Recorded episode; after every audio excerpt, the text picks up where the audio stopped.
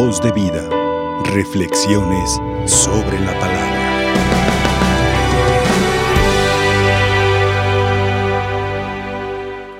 Ánimo, soy yo, levántate.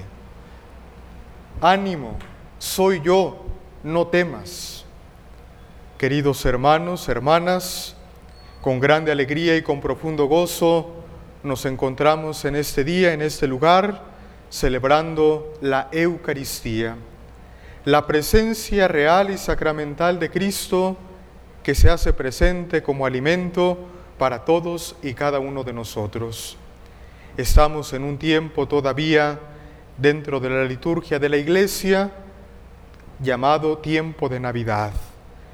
Para el cristiano católico, la Navidad no se agota en un día, en 24 horas, el 25 de diciembre.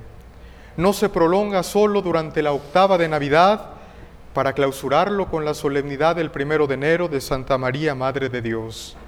Se prolonga la Navidad todavía un tiempo más hasta la fiesta del bautismo del Señor, fiesta que celebraremos el próximo domingo, si Dios lo permite, para que elevemos exultemos con gozo y con alegría el gozoso nacimiento del Redentor, del Salvador. Todavía lo contemplamos pobre, pequeño, frágil, humilde en el pesebre de Belén, acompañado por la Virgen María y San José. Hace el domingo pasado celebrábamos el domingo de la Epifanía del Señor, la manifestación a todas las naciones a los magos venidos de Oriente, algo que sin duda alguna el día de mañana ansían todos los niños del mundo, los niños de nuestro país, con gozo y con alegría celebrar el Día de los Reyes, algo que también todos nosotros desde hoy tendríamos que poner mucho énfasis en preparar nuestro corazón y esperar esta noche su visita para que vengan cargados a lo mejor no de oro, incienso y mirra, como en el pasado lo fue para Jesús, pero sí de todas las gracias y bendiciones que más necesitamos en nuestra vida personal, familiar, comunitaria y social. Pidámosle con mucha confianza a Dios en este día que también los magos nos visiten a nosotros en esta noche para que nos llenen de gozo y de alegría como llenaron el corazón del niño Jesús en brazos de María y de José. Hoy, en este preámbulo de la Navidad, el Evangelio que acabamos de escuchar de San Marcos en el capítulo 6 nos habla de una realidad que nos deja grandes enseñanzas para todos y cada uno de nosotros como bautizados. Un Evangelio que se relee en distintos momentos del año litúrgico y en cada uno de ellos con peculiaridades particulares. ¿Por qué leer este trozo del Evangelio en la semana de la Epifanía del Señor? ¿Por qué leer este episodio del Evangelio en, aún en el tiempo de Navidad? la razón es muy clara. El Evangelio lo dice como aquellos discípulos del Señor, después de que vieron a Jesús que les dice, ánimo, soy yo, no teman. Ellos dicen, todos lo habían visto, pero estaban espantados. Todos lo habían contemplado, todos sabían que era Jesús, pero tenían esa mente embotada, como termina diciendo el Evangelio, porque pensaban que era un fantasma. Y de eso se vale la liturgia, de que dice, todos lo han visto, para colocar este texto del Evangelio en la semana de la Epifanía. Epifanía en la que, que celebrábamos el domingo pasado, que significa manifestación del Señor, dejarse ver por todos. En la noche de Navidad Jesús se dejó ver por los pobres, sencillos y humildes, aquellos pastores que cuidando sus campos y sus rebaños fueron a toda prisa y encontraron a María, a José y el niño, tal cual los ángeles les habían anunciado. El domingo pasado, ahora ya no solo los pastores, sino los magos de Oriente vienen cargados de regalos para contemplar al Hijo de Dios. Ambos, los pastores y los magos, contemplaron a Jesús, vieron a Jesús. Ahora, en el episodio del Evangelio, ya no ven a un Jesús niño, a un Jesús pequeño, a un Jesús recién nacido. Ahora es Jesús en persona, adulto, en su vida pública, en su ministerio apostólico, el que es visto por todos, el que es visto por los discípulos del mismo, pero con una mente embotada, con fragilidad en el corazón. Es por eso el motivo que este Evangelio se coloca en esta semana de la Epifanía, para que también te des cuenta que en el lugar de los discípulos tienes cabida tú y yo, todos los bautizados tenemos cabida hoy en el Evangelio. Ya no solo los pastores, ya no solo los magos, todos los discípulos del Señor estamos invitados a reconocerlo a Él vivo y presente en medio de nosotros. El Evangelio que hoy hemos escuchado es continuación del Evangelio de ayer. Ayer el Evangelio de la multiplicación de los panes. Aquellos hombres y mujeres estaban saciados porque habían, se habían alimentado con aquel pan, con aquellos nutrientes que habían podido recibir en aquel milagro maravilloso de la multiplicación de los panes. Inmediatamente después de eso, inicia hoy el Evangelio diciendo que Jesús apremió a sus discípulos para que se subieran a la barca desde la teología de la iglesia, desde la eh, exégesis que se puede hacer al trozo del Evangelio, todos los teólogos y biblistas, exégetas, han llamado, han encontrado en la barca la figura más hermosa y más directa que se puede encontrar en el Evangelio a la iglesia misma de Jesucristo, a la iglesia de Dios que peregrina por el mundo entre un vaivén de aguas turbulentas, entre vientos huracanados, pero ahí se mantiene la barca que representa la iglesia. Cuando Jesús inicia hoy en el Evangelio diciendo a sus apóstoles que se suban a la barca, ahí se puede entender una figura de la invitación de Jesús a participar en la iglesia, en la iglesia fundada por Él. Todos estamos invitados en el Evangelio de hoy a subirnos a la barca como los discípulos, a estar en la iglesia fundada por Cristo. Esa es la primera invitación que encontramos el día de hoy en el Evangelio. Jesús apremió a sus discípulos para que se subieran a la barca.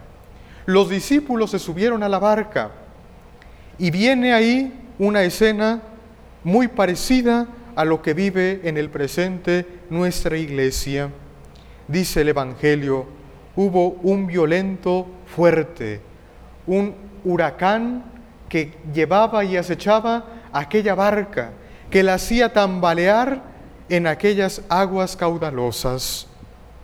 Si seguimos con esta misma analogía de la barca que viene a ser prefigura de la iglesia, podemos entenderlo muy bien, queridos hermanos, cómo a lo largo de toda la historia de la Iglesia ha pasado por momentos turbulentos, ha pasado y ha sufrido violentos ráfagas de viento que acechan y pareciera ser que llevan por un cauce distinto la barca de la Iglesia.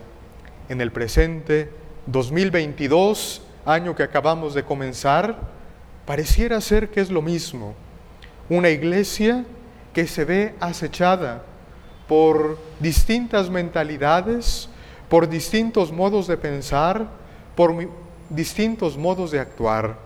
Y pensamos muchas de las veces que esos vientos huracanados son los vientos que vienen desde fuera para que la iglesia tambalee en su fe, para que la iglesia se desvíe de aquellos principios que Dios quiere que vivamos todos y cada uno de nosotros, pero muchas de las veces desde, la, desde lo interno, desde nosotros mismos como iglesia, desde tu persona, desde tu familia, desde mí, como bautizado, desde nosotros vienen esas turbulencias. Cuando nosotros decimos creer en Dios y con nuestra vida y nuestras acciones hacemos lo contrario.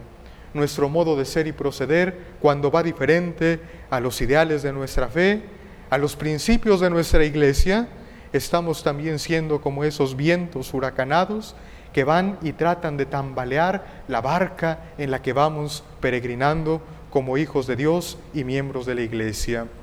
Viene algo importante después de esto.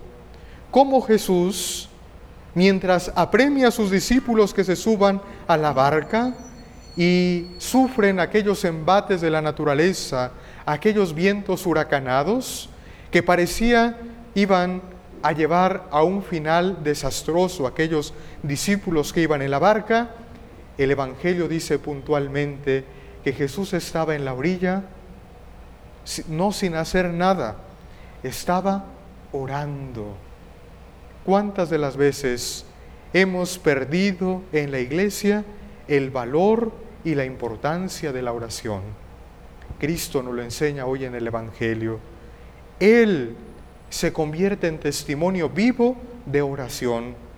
No le dice a sus discípulos que iban en la barca, caminando, naufragando, oren. Él con su testimonio nos enseña a orar. Y es lo que repetimos, actualizamos, mejor dicho, en cada Eucaristía. Cada que oramos a nombre de Cristo con la oración que Él mismo nos enseñó del Padre nuestro la oración por excelencia. Él nos enseña a orar, no solo de manera a manera de invitación, nos enseña a orar a título personal, nos enseña a orar con su testimonio de vida. Cristo, cuando ve la necesidad por la que pasan sus discípulos en la barca, en medio de aquella situación complicada y difícil, Él se pone a orar en una auténtica oración.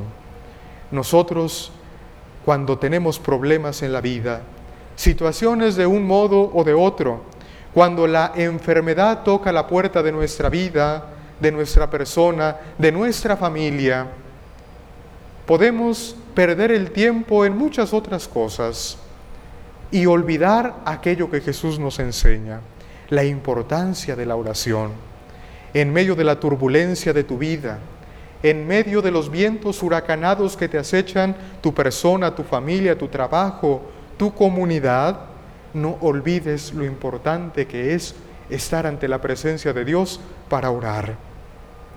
Ojalá que aprendamos eso de la invitación que Jesús nos hace con su testimonio hoy en el Evangelio. Después, no termina ahí el Evangelio. Sigue diciendo que aquellos apóstoles, discípulos del Señor, que iban en aquella barca, vieron a Jesús y se llenaron de temor, se espantaron. Ya lo habían visto, ya lo conocían, ya habían convivido con Jesús, pero al verlo, ellos se llenan de temor inmediatamente. Y ese temor viene acompañado siempre de la falta de fe. Muchas de las veces nos decimos ser cristianos, católicos, y sí, asistimos a la Eucaristía cada domingo, cada que tenemos la oportunidad, participamos de la Eucaristía.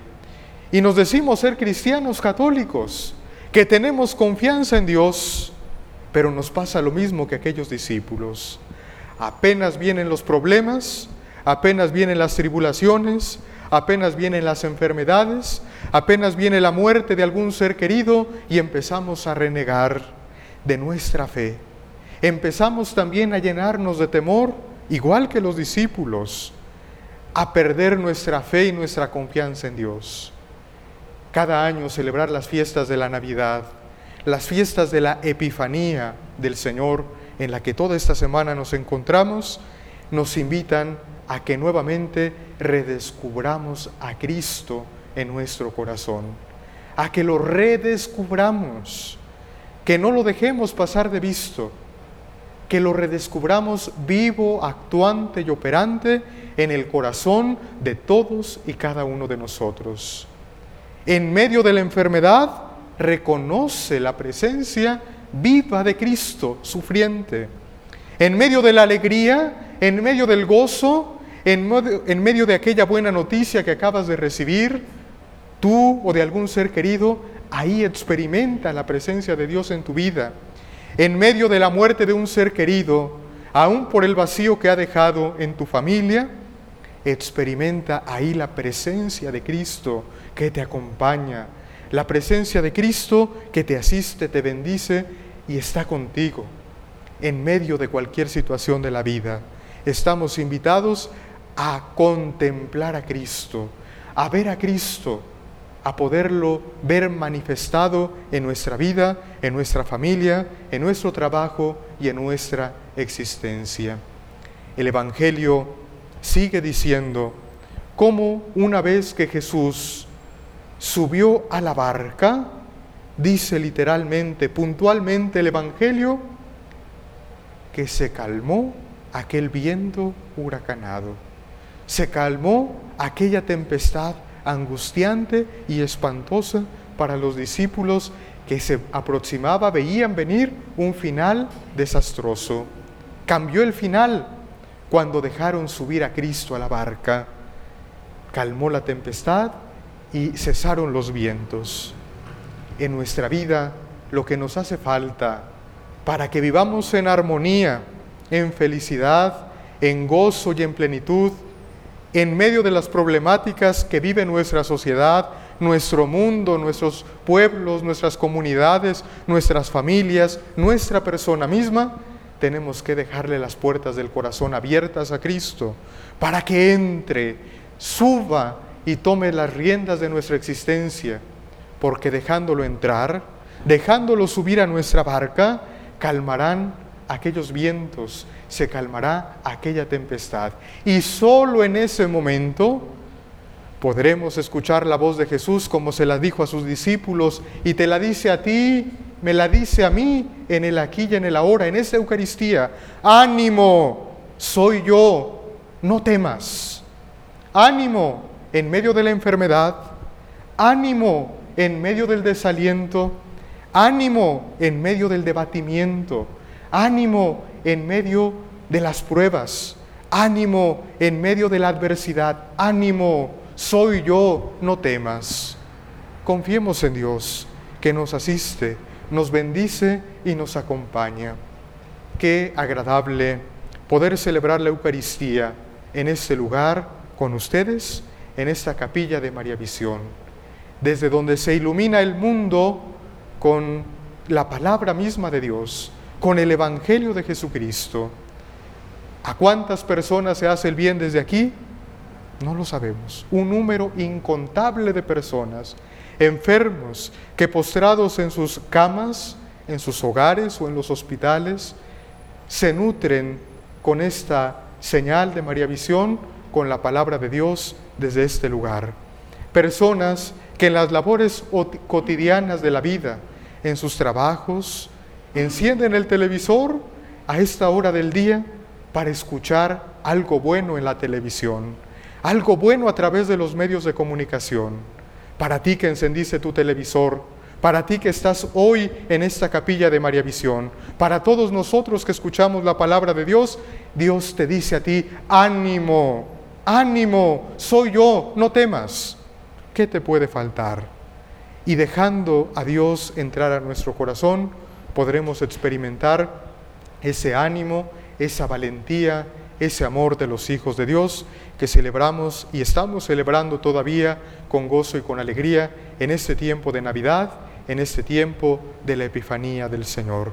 Pidámosle con mucha fe, con mucha devoción a Cristo en esta Eucaristía, en este lugar, que se siga manifestando en nuestra vida y que lo podamos reconocer ya no solo en una imagen inerte de yeso o algún material, sino que lo reconozcamos vivo, actuante y operante en el hermano que camina con nosotros en la vida ordinaria. Porque Cristo te lo dice, nos lo dice a nosotros, a todos nosotros, ánimo, soy yo, no temas. Voz de vida, reflexiones sobre la palabra.